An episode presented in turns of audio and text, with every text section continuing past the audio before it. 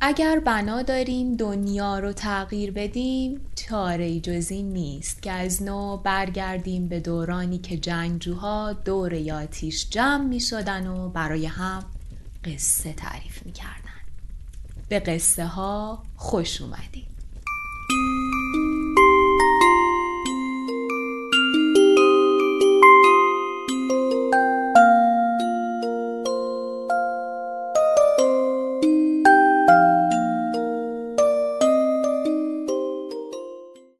اپیزود 16 هم از پادکست قصه هاست. ممنون که به قصه ها گوش می‌دید. من در این پادکست بعضی از داستانهای کوتاه ایرانی جریان ساز رو از کتاب 80 سال داستان کوتاه ایرانی چاپ کتاب خورشید براتون انتخاب می‌کنم و می‌خونم. و انتهای بعضی از اپیزودها هم کمی در مورد ویژگی ها و تاثیرات ادبی داستان ها صحبت می‌کنم.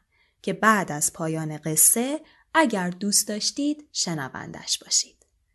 من مجد فتاحی هستم و صدای منو از قصه ها میشنوید.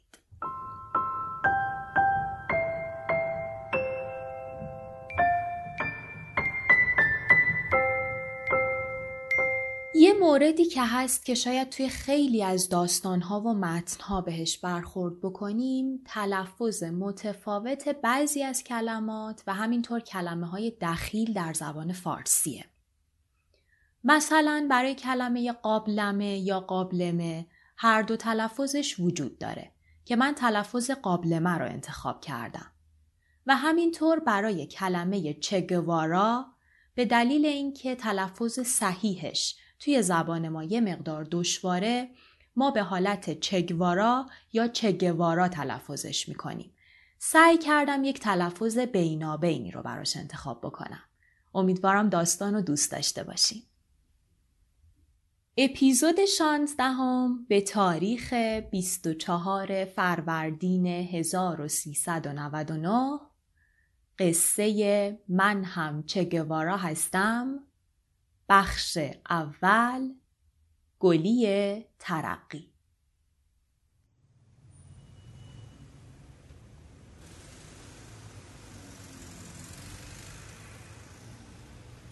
ظهر دوشنبه 17 مهر 1346 بود. آقای هیدری دستش را به پیشانیش کشید و فکر کرد تب دارد.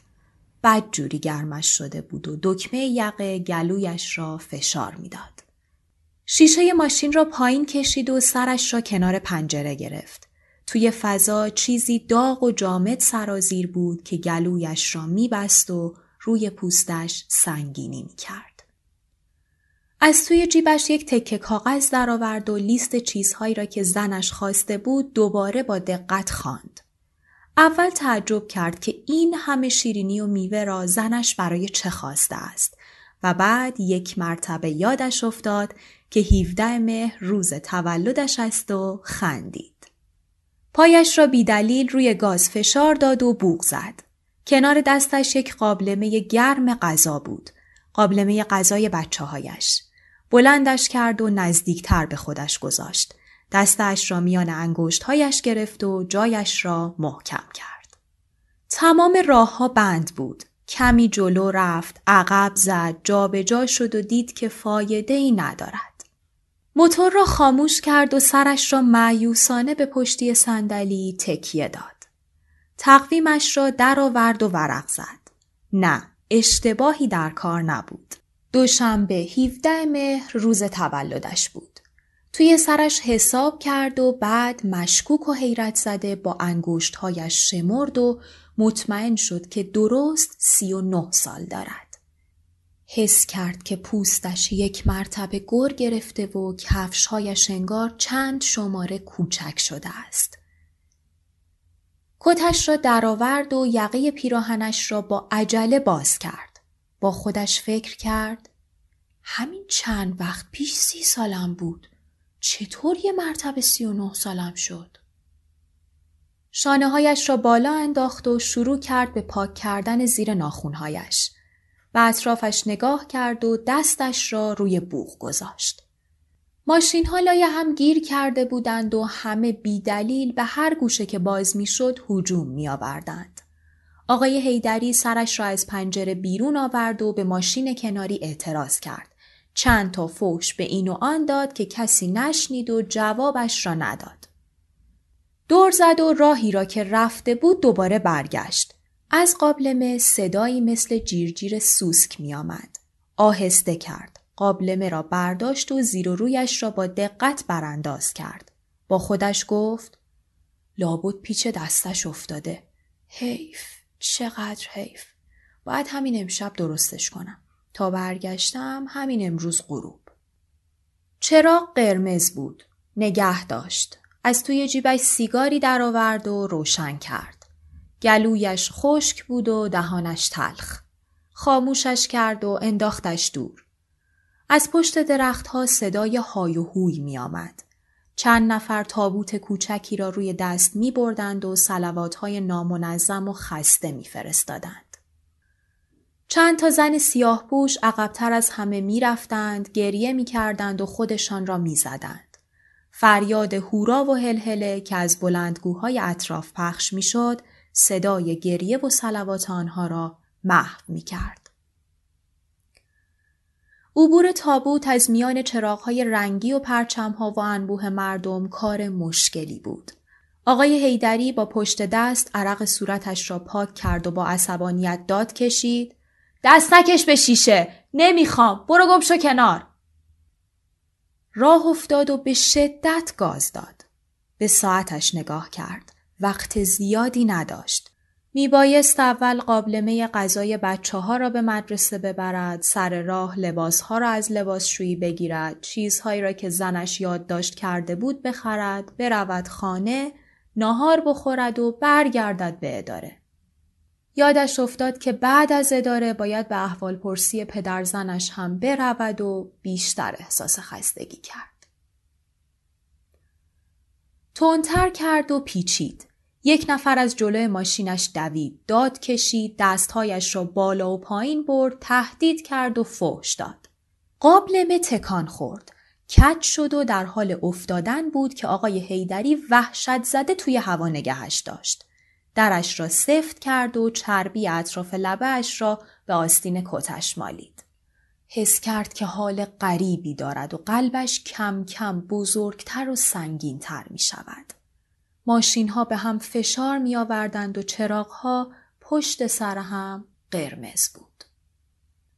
از لای شاخه های درخت ها چراغ های رنگی برق می‌زد و همه جا پر از پولک و گل و فواره بود.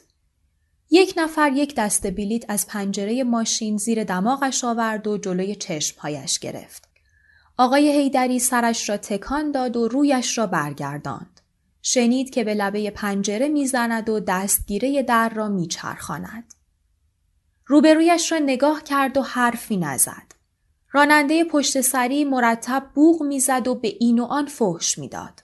آقای هیدری حس می کرد که سرش می سوزد و گوشهایش صدا می کند. دستش را به علامت تهدید تکان داد و داد کشید خریدم دو تا هم خریدم از توی جیبش چند تا بلیت مچاله درآورد و انداخت کف خیابان. شیشه را بالا کشید و زبانش را به لبهای خشکش مالید. تاکسی ها اطرافش را گرفته بودند و هر کس چیزی می گفت. از بلندگو صدای نطق و کف زدنهای شدید می آمد. همه می دویدند. همه نفس نفس می زدند. همه میان ماشین ها و چرخ ها و گاری ها پراکنده بودند. همه آسی و خسته و کلافه به هم نگاه می کردند و می گذشتند. آقای هیدری لبهایش را به هم فشار داد و از لای دوتا ماشین که در حال اعتراض به هم بودند راهی پیدا کرد و گذشت. چرا قرمز را ندیده گرفت و با عجله پیچید توی خیابان فردوسی. غذای بچه هایش داشت سرد می شد. دستش را به قابلمه کشید و به ساعتش نگاه کرد. یادش افتاد که باید سی و نه تا شم هم بخرد. یادش افتاد نوبت سلمانی و واکسن بچه هایش است. یادش افتاد که زنش آبستن است و همین روزها میزاید. دستش را به شکم برآمدهش می‌کشد و گشاد گشاد راه می رود. خم می شود و روزنامه ها را به زحمت از روی زمین جمع می کند. می گوید بمیرم الهی این عکس زن و بچه های این مرتیک است که مرد. آخه بگو آدم حسابی مگه مرض داشتی؟ آدم وقتی زن و بچه داشت پا میشه میره دنبال دردسر؟ پیش خودش فکر کرد حتما واسه تولدم همسایه ها رو خبر کرده. لابد باز یه کیک گنده برام گرفته و دورش شم چیده. بچه هایش را دید که دورش میچرخند، دست می‌زنند و میخندند و یک نفر از گوشه اتاق می‌گوید افتخار بر شما به خاطر سی و نه سالی که گذشت.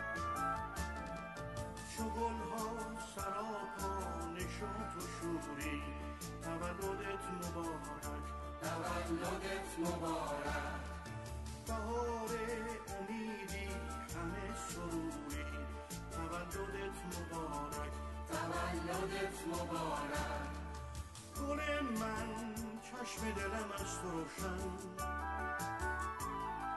شکفتی زیباتر از گل به گلشن.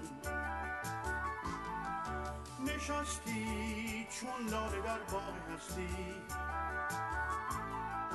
توی تو بهانه هستی من.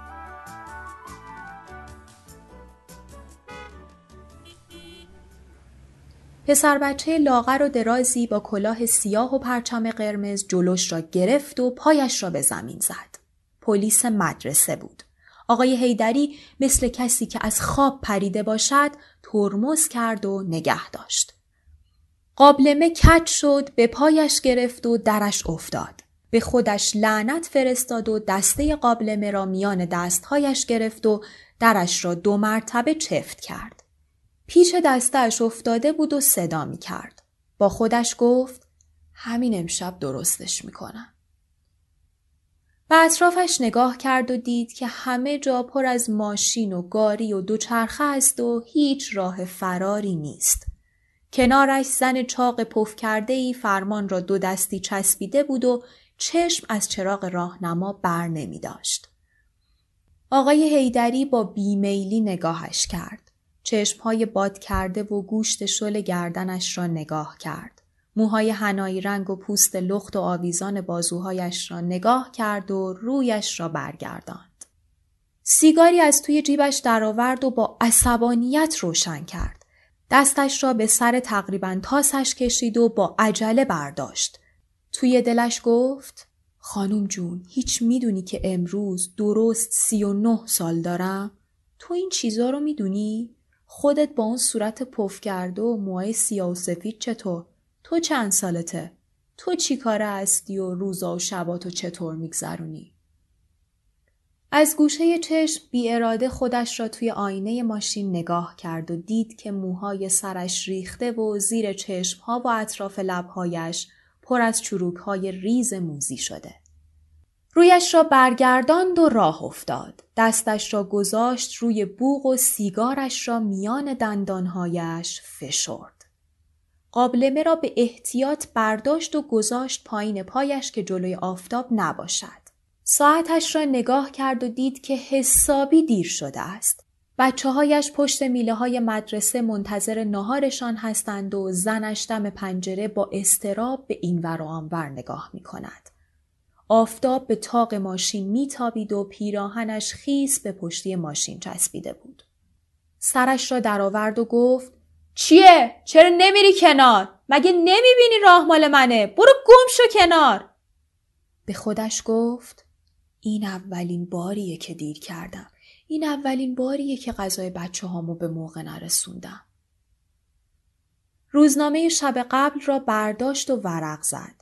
یاد زنش افتاد که می گفت این چگوارا چه زشته شکل میمونه چه چاقه چه ریش مزهکی هم داره. اینجور آدما به درد نمی‌خورن خودخواه و پردرد سرن. اینجور آدما قدر نعمت رو نمی‌دونن. پشت سرش تاکسی کوچکی مرتب جلو و عقب می کرد کج و کوله می شد و توی جایش وول می خورد. رانندهش داد کشید که حالا چه وقت روزنامه خواندن است. آقای هیدری به روی خودش نیاورد و روزنامه را ورق زد. زنش می گفت نه این آدم زنش رو دوست نداشته. محاله بچه هاشم دوست نداشته. لابد صد تا رفیق داشته. از اون زن شلخته های کوبایی. همون بهتر که مرد. نفرین زنش گردنش رو گرفت. دست راست کوچه باریکی بود که همه به طرف آن هجوم آورده بودند دست چپ یک طرفه بود و دور هم نمی‌شد زد پاسبان وسط خیابان سود کشید و شانه هایش را بالا انداخت. آقای هیدری شیشه را پایین تر کشید و سرش را آورد بیرون. صدایش همراه قدم ها و های و هوی خیابان گم شد و هوای داغ و پر از خاک کوچه گلویش را به صرف انداخت. باد گرم و خشکی میوزید و پرچمهایی را که از تیرهای چراغ برق آویزان بودند آهسته تکان می‌داد. راه افتاد و با احتیاط گاز داد.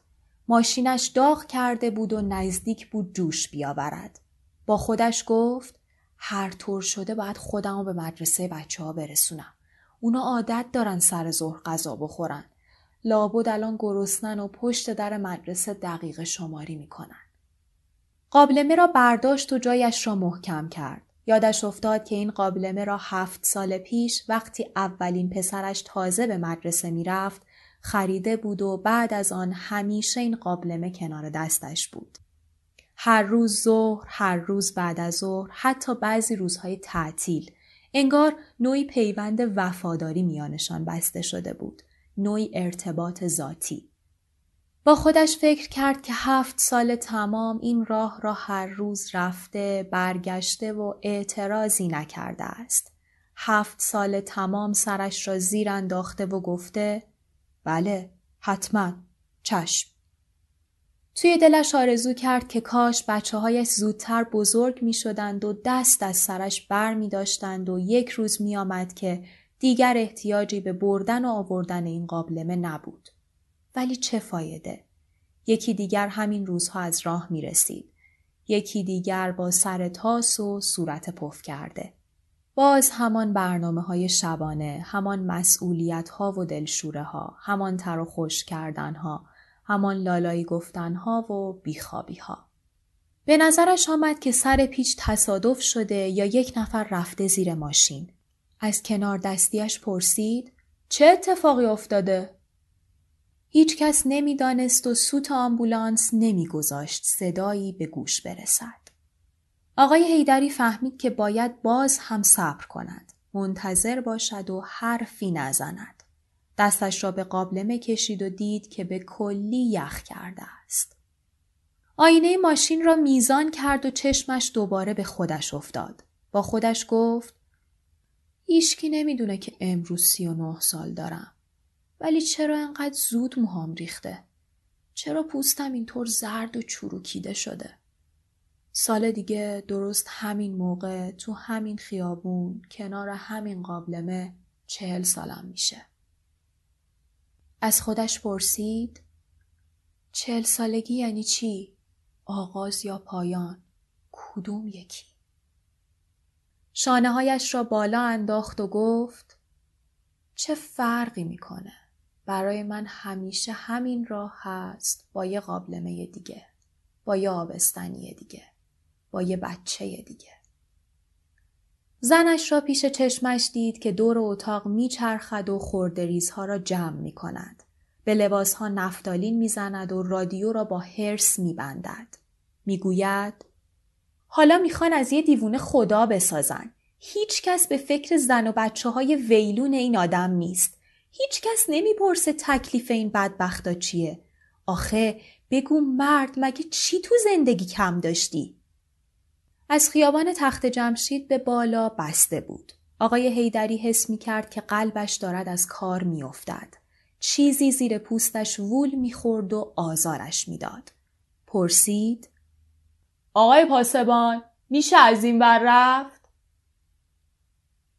پهلو دستیش گفت نه جانم جلوشو کندن پل نداره نمیشه پرسید پس چی کار باید کرد؟ من هر روز از این ور میرم مدرسه بچه هم این پشته من کار دارم عجله دارم پهلو دستیش نگاهش کرد و حرفی نزد. سرش را درآورد بیرون و توف کرد روی آسفالت خیابان. آقای هیدری فرمان را ول کرد و گفت خب به درک به جهنم من همینجا میشینم و منتظر میشم. بالاخره یه اتفاقی میفته. بالاخره یه خبری میشه. ماشین را خاموش کرد و پایش را از روی گاز برداشت. یاد تولدش افتاد و خندهش گرفت. یاد سی و نه شم افتاد. یاد چهل تا شم چهل و پنج تا شم یاد یک کیک گنده پوشیده از شم و بعد یک فوت محکم که تمام شمها را خاموش می کند. و دیگر هیچ. چرا؟ چرا؟ بعد شم سر قبر و شب هفت و شم چله و سال. کمربندش را شل کرد و پایش را از توی کفش درآورد. پوستش مورمور می‌شد و چیزهایی مثل حباب از جایی مجهول توی تنش قلقل کنان بالا می آمد و کنار گوشش می ترکید. شانه هایش را بالا انداخت و زیر لب با خودش گفت بالاخره یه طوری میشه. یه اتفاقی میافته. یادش افتاد که قرار بود خیلی اتفاقها افتاده باشد. قرار بود قبل از چهل سالگی هزار اتفاق افتاده باشد. هزار معجزه غریب، هزار تصمیم و انتخاب، هزار کشف و شهود و علم و اعتقاد. یاد آن روزها افتاد که با چه سماجتی پایش را به زمین می‌زد و می‌خواست همه دنیا را قانع کند. یاد آن روزها که قبول داشت و باور می‌کرد. آن روزها که خیال می‌کرد همه چیز به او مربوط است. خوب و بد چیزها، باید و نباید چیزها. آن روزها که صمیمانه به خودش و دیگران می‌گفت ما نیومدیم تماشا کنیم ما نیومدیم که با گوش کر و زبون لال بشینیم و بگیم بله چشم همینطوره. یاد روزهای جوانی افتاد. روزهایی که نقشه می‌کشید و هزاران هدف داشت. روزهایی که لح لح زنان منتظرشان بود و جای خودش را میانشان مشخص کرده بود. سعی کرد فکر نکند. سعی کرد آن روزها را مثل یک عکس کهنه غمانگیز قدیمی توی جیبش پنهان کند و در اولین فرصت دور بیاندازد. توی سرش چیزی مثل حلقه های روی آب چرخ می‌خورد و کنار می‌رفت. فکر کرد شاید اشتباه شده است. شاید حساب زمان از دستش در رفته است. مگر می شود یک مرتبه چشم باز کرد و دید که نصف عمر رفته است.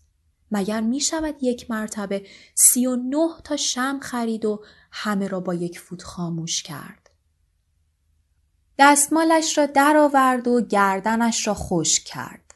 زنش را دید که مشغول گردگیری اتاق هاست. حیات را شسته و توی گلدانها گل گذاشته. این و آن را خبر کرده شیرین پلو و خورش فسنجان پخته و به انتظار شوهرش نشسته است تا صورتش را ببوسد دور سرش اسفند دود کند و تولدش را تبریک بگوید. از خودش پرسید دوست عزیز اون روزا رو یادته؟ حرفای اون وقتا یادت هست؟ چطور شد؟ چه اتفاقی افتاد؟ مگه تو معتقد نبودی که انسان آزاده مسئوله و فقط کافیه که تصمیمش رو بگیره و راهش رو انتخاب کنه؟ ماشین جلویی پیچید و کنار رفت. چراغ سبز بود و آقای هیدری گاز داد و با سرعت از چهار راه ویلا گذشت. شانه هایش را بالا انداخت و پیش خودش گفت اون وقتا مال صد سال پیشه. مال هزار سال پیشه. من دیگه حوصله ندارم. سال دیگه چهل سالم میشه. دیگه پیر شدم و رمقی ندارم. کار من حفاظت از خونوادمه. کار من نگهداری از بچه هامه. کار من بردن و آوردن این قابلمه است. نرسیده به چهار راه ایران شهر ترمز کرد و نگه داشت.